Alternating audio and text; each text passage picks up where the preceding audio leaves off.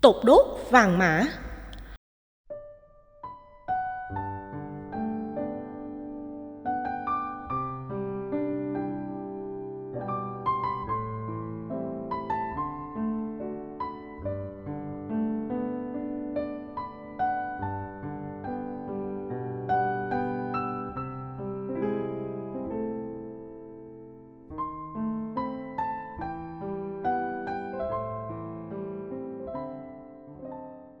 Bạch thầy, mỗi khi Tết đến xuân về là mọi người trong nhà con lại mua rất nhiều tiền vàng, lên chùa làm khóa lễ dâng sao giải hạn cho cả gia đình. Năm nay con về nhà chồng làm dâu, Tết này sẽ là Tết đầu tiên. Con có ướm hỏi mẹ chồng con về các nghi thức cúng kiến của gia đình bên chồng, thì được nghe mẹ chồng giải thích là nhà bà là Phật tử nên không đốt vàng mã và không làm lễ dâng sao giải hạn. Con muốn hỏi thầy mẹ chồng con làm như vậy có đúng hay không? Con rất băn khoăn vì bên nhà con hàng chục năm nay đều dâng sao giải hạn. Giờ về bên này con lại là dâu trưởng, nếu không làm vậy thì không biết năm mới có được bình an, may mắn hay không. Con cũng mới biết đến tạp chí Mẹ và Bé, và thật may mắn là tạp chí có chuyên mục này để con có thể hỏi trực tiếp thầy về vấn đề làm con lo lắng đã nhiều ngày nay. Con cảm ơn thầy nhiều. Mẹ chồng của chị là một Phật tử thuần thành nên bà không đốt vàng mã và không làm lễ dâng sao giải hạn, và cũng không bảo con cháu sống với mê tín dị đoan, vốn trái lại với lời Phật dạy trong các kinh điển. Tôi xin chia sẻ với chị hai vấn đề được nêu ra như sau. Đầu tiên là dâng sao giải hạn đi ngược lại văn hóa Phật giáo. Dâng sao giải hạn là một tập tục mê tín có gốc rễ từ đạo lão, pha trộn tín ngưỡng dân gian Trung Quốc, thường được tiến hành tại các đạo quán. Dần dà đã ảnh hưởng sâu rộng đến các nước Việt Nam, Nhật Bản và Nam Bắc Hàn. Dâng sao giải hạn là hoạt động mê tín, đi ngược lại văn hóa Phật giáo nói chung và quy định của Giáo hội Phật giáo nói riêng. Rất tiếc hiện nay, hủ tục này vẫn tồn tại trong một số ngôi chùa Phật giáo, lúc đầu như là một phương tiện tiếp biến văn hóa, về sau trở thành một trở ngại cho Phật giáo, làm cho giới khoa học ngộ nhận rằng Phật giáo truyền bá mê tín. Các lời đồn đại về sao xấu như Nam La, sao La Hầu, nữ kế, sao Kế Đô, bốn mươi chín chưa qua, năm mươi ba đã đến, hoặc sao Thái Bạch, sạch cửa nhà, chỉ là những lời hù dọa khủng bố, không có giá trị chân lý. Người mê tín dưới tác động của thái độ sợ hãi đã bị niềm tin không có sự thật này gây sợ hãi, lo âu, sầu muộn và khổ đau. Đây là một thực trạng đau lòng. Theo quan niệm mê tín này, có hai mươi tám vì sao tụ thành chín chòm: La Hầu, Thổ Tú, Thủy Diệu, Thái Bạch, Thái Dương, Vân Hớn, Kế Đô, Thái Âm và Mộc Đức. Các sao chia làm hai loại, tốt và xấu. Năm bị sao xấu chiếu mạng toàn gặp việc xui xẻo, ốm đau, thất bại, kiện tụng, thua lỗ. Năm được sao tốt chiếu mạng thì gặp toàn việc đại cát, ăn nên làm ra. Để giải hạn, người mê tín thường cúng các thần sao vào đầu năm, rồi sau đó tiếp tục cúng hàng tháng nhằm xin thần sao giải ách. Những năm có nhiều khủng hoảng kinh tế, bất ổn xã hội, thiên tai liên miên, tai nạn giao thông, bệnh tật tăng vọt, thì lượng người dâng sao nhiều hơn. Đang trong khổ đau không tìm nguyên nhân và giải pháp, mà mù quáng chạy theo mê tín, theo Đức Phật, chỉ rước họa vào bản thân. Mê tín tạo ra sợ hãi, sợ hãi là kẻ thù của hạnh phúc. Người mê tín trở thành con lật đật, bị các hoạt động mê tín giật dây, chi phối, cuộc đời do đó trở nên ảm đạm và khổ đau. Cuối năm âm lịch cho đến rằm tháng Giêng, những người mê tín thường rủ nhau đến các nơi mê tín để dâng sao, nếu năm đó gặp sao tốt, và giải hạn nếu năm đó gặp hạn xấu. Vì là một hoạt động mê tín, tác dụng giải tỏa tâm lý sợ hãi của dân sao không đáng kể. Ngược lại, sợ cho vận mệnh của mình xuôi đã trở thành virus ám ảnh cả một năm sau đó. Dân sao giải hạn chỉ tiền mất tật mang. Tiền mất là vì nhiều nơi cúng vẽ vời với chi phí cắt cổ vài triệu đến vài trăm triệu. Tật mang là vì sống với mê tín và nỗi sợ hãi thì không thể có hạnh phúc được. Sầu bi, ưu não đều bám ta. Trong kinh Di Giáo, Ngài cấm tu sĩ Phật giáo không được dâng sao giải hạn. Vì theo Đức Phật, không có các sao chi phối vận mệnh con người và thần linh. Số phận con người là do tự do ý chí, hành động, lối sống của con người định đoạt. Giải hạn tốt nhất theo Phật giáo là chuyển nghiệp. Nghiệp xấu mà vốn dĩ có thể tạo ra quả khổ đau, có thể chuyển hóa được bằng cách gieo các nghiệp thiện đối lập. Ăn năn, cải hối, tránh dữ, làm lành, từ bỏ lối sống khổ đau, chuyển hóa tham lam, sân hận, si mê là khởi đầu của sự làm mới về đạo đức. Thay vì tin vào sao hạn vốn không có thật, nhưng người tin thì tác hại có thật. Mọi người không nên tiếp tay cho hủ tục này. Tăng ni cần sống đúng giới luật Phật dạy. Người Phật tử không nên đến các chùa nhờ giải hạn. Xã hội cần lên án hủ tục này, vốn là các dây tầm gởi bám trên thân cây Bồ đề Phật giáo. Như đã nói, cúng sao không có trong Phật giáo. Mỗi khi có nỗi khổ, niềm đau, Phật tử thuần thành thường đến các chùa tư vấn hoặc tham dự các khóa tu, đọc tụng kinh điển nhằm tìm ra giải pháp. Phần lớn các chùa ở miền Nam không cúng sao giải hạn. Chỉ có khóa lễ cầu an, cầu cho thế giới hòa bình, nhân dân an lạc, quốc gia phát triển. Nghi thức cúng cũng đơn giản: hoa, đăng, trà, quả. Một thời kinh ngắn thường là kinh dược sư, thầy thuốc tâm linh, kinh phổ môn, quán chiếu cuộc đời, kinh phước đức, ba mươi tám cách làm phước, kinh từ tâm, xây dựng hòa bình, bảo vệ sự sống và thương yêu muôn loài. Tốt và xấu, họa và phước theo Phật giáo là do hành vi, nghiệp bao gồm tư duy, lời nói và việc làm mà ra. Triết lý nhân quả Phật giáo thường được mô tả qua bài kệ bốn câu sau đây. Muốn biết nhân quá khứ, hãy xem quả hiện tại. Muốn biết quả tương lai, hãy xem nhân hiện tại. Nhân quả là một tiến trình từ quá khứ đến hiện tại và tương lai.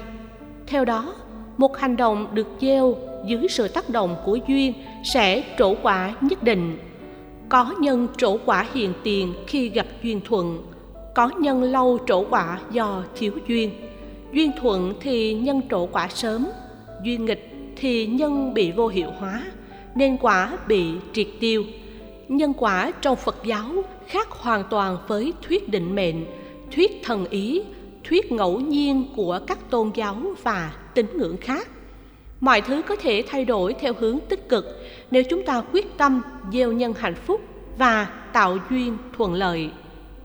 Sẽ là một ngộ nhận nếu ai đó cho rằng cúng sao là một tiếp biến văn hóa trong Phật giáo, hoặc như một phương tiện đổ những người mê tín vào đạo Phật. Đạo Phật chống lại mê tín, do đó tiếp biến văn hóa trong Phật giáo làm cho đạo Phật gần gũi với cuộc sống, chứ không thể tiếp biến mê tín dị đoan được. Phương tiện phải đi đôi với trí tuệ để trở thành trí tuệ phương tiện. Phương tiện như một giàn giáo xây nhà. Nhà xây xong mà không bỏ giàn giáo thì giàn giáo trở thành một chướng ngại vật của ngôi nhà. Lập phương tiện xong thì phải phá. Không tháo dỡ phương tiện sau khi đạt mục đích là phá hoại Phật giáo bằng sự tiếp tay mê tín dị đoan, vốn ngược lại lời Phật dạy. Lời bất cập hại trong cúng sao là điều mà đệ tử Phật cần phải sáng suốt nhận ra. Những gì không thuộc văn hóa Phật giáo thì không nên đưa vào khuôn viên chùa để tránh các hình thức ngộ nhận và phản tác dụng. Để bỏ hủ tục phi Phật giáo này, mọi người nên đi chùa nghe thuyết pháp, các lời dạy minh triết của Phật, trau dồi tầm nhìn đúng, chánh kiến, tư duy đúng, chánh tư duy trên nền tảng chánh tính, sống đời đạo đức chuẩn mực, chuyển hóa tham, sân si, phát triển trí tuệ thì vô minh, mà cúng sao là một sự si mê sẽ bị tiêu diệt, nhờ đó con người sống hạnh phúc và bình an hơn. Đốt giấy vàng mã là phá hoại phước đang có. Trước tiên cần xác định rằng hủ tục đốt giấy vàng mã xuất phát từ mê tín trong dân gian Trung Quốc, đi ngược lại hoàn toàn với văn hóa Phật giáo. Quan niệm người chết thành quỷ, nhân tử viết quỷ đã có mặt từ thời Ngũ Đại tại Trung Quốc, trở thành một tập tục mê tín có sức sống dài lâu nhất. Trong thời đại khoa học này, hủ tục này vẫn tiếp tục sống dài dẳng. Theo sách Thuyết Văn Giải Tự, con người sau khi qua đời đều thành quỷ, tức là nhân sở quy vi quỷ. Từ đó quan niệm có ma quỷ sống vĩnh hằng dưới lòng đất dân gian Trung Quốc cho rằng âm sao dương vậy, tức thừa nhận có một âm phủ dưới lòng đất, nơi các ma quỷ sinh hoạt như con người trên dương gian. Niềm tin phản khoa học và trái với lời Phật dạy này lại có sức sống mãnh liệt khi nó được sử dụng biện hộ như một hiếu sự mà con cháu còn sống phải làm như một cách trả hiếu. Từ đó, thuyết sống ở dương gian là tạm thời, về với âm phủ là sống vĩnh hằng đã trở thành một quan niệm mê tín trong dân gian Trung Quốc từ hàng ngàn năm qua. Từ thời Hán ở Trung Quốc đã có tục chôn tiền thật cho người quá cố, với hy vọng giúp người quá cố tiếp tục sống hạnh phúc dưới cõi âm, vốn không có thật. Khi người chết được quan niệm tiếp tục sống ở cõi âm, người Trung Quốc tin rằng ma quỷ cần các nhu yếu phẩm như con người. Về sau, ý thức được sự phí phạm, thân bằng quyến thuộc của người quá cố thay thế vàng bạc thật thành các loại vàng mã để cúng. Tại Ai Cập cổ đại, các vị vua, pharaoh khi tại vị ít lo cho dân, thích làm các kim tự tháp nguy nga tráng lệ cho mình để tiếp tục sống vinh hoa sau khi chết. Trong kim tự tháp, kim cương, ngọc ngà, châu báu được chôn theo. Khi vua chết, các bà hoàng và cung tần mỹ nữ được vua sủng ái, thỉnh thoảng được chôn sống theo. Không đến nỗi bất nhẫn và bất nhân như Ai Cập, người Trung Quốc đã thay thế tiền thật thành tiền vàng mã, đồng thời làm nhà cửa, xe cộ, người hầu, vật dụng bằng giấy vàng mã, với hy vọng cung phụng cho người quá cố dưới cõi âm. Trung Quốc và Ai Cập có quan niệm mê tín về cõi âm gần giống nhau. Dù Trung Quốc có tiến bộ hơn Ai Cập, hủ tục đốt nhà cửa, xe cộ, người hầu và tiền vàng mã theo Phật giáo đã phạm tội sát sinh trong tầm tưởng, do thiêu đốt người nộm, phá phước báu của bản thân, phí phạm tài sản do mua và đốt vàng mã, gây ô nhiễm môi trường. Hủ tục này không thể xem là nhu cầu văn hóa. Thực chất, theo Phật giáo, đây là tập tục mê tín lâu đời, xuất phát từ nghiệp vô minh, gây tạo sự hoang phí, ô nhiễm môi trường, dẫn đến hỏa hoạn như cháy đền thờ, cháy rừng. Giá quần áo vàng mã khoảng ba mươi đến tám mươi nghìn đồng một bộ, gần bằng giá quần áo thật. Xe máy ét hát, Vespa lớn giá chênh lệch từ một trăm đến ba trăm nghìn đồng. Nhà biệt thự cao tầng thì giá lên đến hàng triệu đồng. Đồng đô la Mỹ, Canada, Úc và đồng euro được vàng mã hóa. Tiền vàng mã vung vãi khắp lộ trình di quan đến nơi an táng, như thế lót đường cho quan âm phủ để ngài nhẹ tay với người chết. Lòng tham và sự si mê của người còn sống về tục đốt vàng mã đã làm cho họ góp phần làm giàu cho các nhà sản xuất vàng mã. Theo Phật giáo, người chết không thể hưởng thụ được tài sản và vật dụng của họ hay dành cho họ. Vàng mã được đốt cháy đã trở thành tro bụi đen dơ, không còn giá trị sử dụng. Giả sử nhà vàng mã có thể sử dụng được dưới lòng đất thì người chết có chiều cao trung bình từ một mét rưỡi đến một mét bảy sẽ trở thành tí hon vài tấc. Thật là buồn cười. Theo Phật giáo Nguyên Thủy, sau khi qua đời con người không mất đi, tiếp tục tái sinh ngay lập tức vào bào thai của người mẹ trong tương lai. Theo Phật giáo Đại Thừa, thời gian tối đa mà người chết phải đầu thai là một con người mới là bốn mươi chín ngày. Trong Kinh Tăng Chi, Đức Phật khẳng định, nếu tái sinh làm người, tại đây phôi thai được nuôi sống thông qua cái nhau của người mẹ. Nếu tái sinh làm động vật, do lối sống thú tính nặng, tại đây chủ thể tái sinh được con mẹ nuôi sống. Không cần ăn uống từ người cúng, người chết tái sinh được nuôi sống bởi người mẹ tương lai hoặc giống cái làm mẹ. Ma quỷ theo Phật giáo chỉ là cảnh giới trung gian tạm thời, rất ngắn, có mặt với người chết. Vốn nặng chấp mắc về tình yêu, tình thương quyến luyến, hận thù cay nghiệt không tháo mở được, oan ức, tuyệt vọng, các loại tự tử. Thông thường sau vài phút, vài giờ, vài ngày, không có vài năm, vài chục năm, vài trăm năm như dân gian đồn thổi, ma quỷ phải tái sinh theo nghiệp đã tạo. Cả hai truyền thống Phật giáo Nguyên Thủy và Đại Thừa đều cho rằng người chết không hưởng được gì từ thực phẩm cúng kiến của người sống. Trong thời gian tang lễ, người Phật tử thuần thành chỉ dâng cúng hoa quả và thực phẩm chay tượng trưng, không kèn trống, không cúng tam sen, không cáo đạo lộ, không mở cửa mã, không mong hương linh về nhà. Trong khóa lễ cầu siêu, các tu sĩ Phật giáo sẽ hướng dẫn phương pháp quán vô ngã, không đánh đồng thi thể là tôi, là tự ngã của tôi, là sở hữu của tôi, để người chết thanh thản và nhẹ nhàng tái sinh theo nghiệp. Đồng thời cũng không đánh đồng cảm giác, tri giác, tâm tư, nhận thức là tôi, tự ngã của tôi và sở hữu của tôi.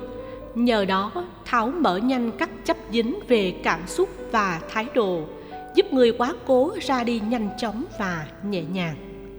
Vì hiểu rõ người chết không mất hẳn, không trở thành ma quỷ chứ âm phủ, âm phủ không có thật, người chết không ăn uống được, do không còn miệng để nhai, không còn cổ để nuốt, không còn bào tử để tiêu hóa, không còn quá trình trao đổi chất trong cơ thể. Người Phật tử không nên đốt giấy vàng mã dưới mọi hình thức, vì làm như vậy chỉ phá hoại phước và là một việc làm vô nghĩa. Ta cũng không thể phủ nhận rằng đây đó vẫn còn một số chùa Phật giáo, nhất là chùa của người Hoa, vẫn có hỏa lò để đốt vàng mã, và rất nhiều người mê tín đến đây để đốt vàng mã. Nhiều chùa để bản cấm đốt vàng mã, nhưng việc đốt vàng mã vẫn diễn ra, gây ô nhiễm đến môi trường sống của nhà chùa và dễ gây hỏa hoạn. Đó là do người mê tín luôn sống với sự sợ hãi và tự an ủi rằng thà đốt dư thừa còn hơn thiếu, nên các hủ tục phi Phật giáo tiếp tục tồn tại trong một số chùa. Lý do khác là do các ngôi chùa Phật giáo chưa quyết liệt chống lại hủ tục mê tín trái với đạo Phật nên mới thành ra như thế. Trong tang lễ các tuần thất, ngày kỳ, giỗ hàng năm, Phật giáo khích lệ Phật tử tại gia nên bố thí, cúng dường, giúp cứu người đời, vượt qua cái nghèo khó và bất hạnh. Đây là hành động nhân bản có giá trị thiết thực. Phật dạy phụng sự chúng sinh, tức con người, là cúng dường Phật một cách thiết thực. Ngài không hề dạy phụng sự ma quỷ, vì tất cả người chết phải tái sinh theo nghiệp. Đây là việc làm theo Phật giáo, biến đau thương thành hành động nhân đạo, thấm nhuần tình người. Phật giáo nhận thức rõ rằng trong cuộc sống có nhiều người cơ cực, vất vả, không đủ cơm ăn áo mặc, nhiều bệnh nhân không có tiền uống thuốc, nên thường khuyên Phật tử tránh xa mê tín, tránh nghiệp lãng phí, cắt xén phần chi tiêu để giúp người bất hạnh vượt qua lúc khốn khó, cứu một người phúc đẳng hà sa. Và dù xây chín bậc phù đồ, không bằng làm phước cứu cho một người là nếp sống văn hóa của Phật tử. Để giúp người dân bỏ hủ tục mê tín này, ngày mười hai tháng bảy năm hai nghìn không trăm mười, Chính phủ Việt Nam đã ban hành Nghị định bảy mươi lăm về quy định xử phạt vi phạm hành chính trong hoạt động văn hóa và tín ngưỡng. Trong đó, đốt vàng mã ở nơi công cộng sẽ bị phạt. Đạo Phật dạy uống nước nhớ nguồn, mỗi người phải ghi nhận và đền trả bốn ơn lớn là ơn cha mẹ, ơn thầy cô giáo, ơn tổ quốc và ơn xã hội. Do vậy, trong mùa Vu Lan tháng bảy âm lịch, lễ Thanh Minh Tảo Mộ, các lễ giỗ kỳ hàng năm, người Phật tử được khích lệ báo hiếu vật chất và tinh thần với cha mẹ và cửu huyền thất tổ, không đốt vàng mã để sự đền ân trở nên có ý nghĩa và giá trị hơn. Nhận diện được các tác hại nguy hiểm của mê tín dị đoan, trong đó có việc dân sao giải hạn và đốt vàng mã, mọi người hãy sống với văn hóa chánh tín và chánh trí tuệ mà Đức Phật đã dạy, để mỗi hành động của chúng ta, nếu không trực tiếp mang lại hạnh phúc cho tha nhân, cũng không làm phương hại gì cho cộng đồng và xã hội. Là người con dâu Thảo Hiền, chị hãy noi gương và học tập sự tinh tấn, hiểu biết của mẹ chồng chị. Làm được như vậy, tôi tin chị sẽ là người con dâu trưởng đảm đang, chu toàn với sự hướng dẫn, dìu dắt của bà. Chúc chị và gia đình chị một năm mới hạnh phúc và bình an.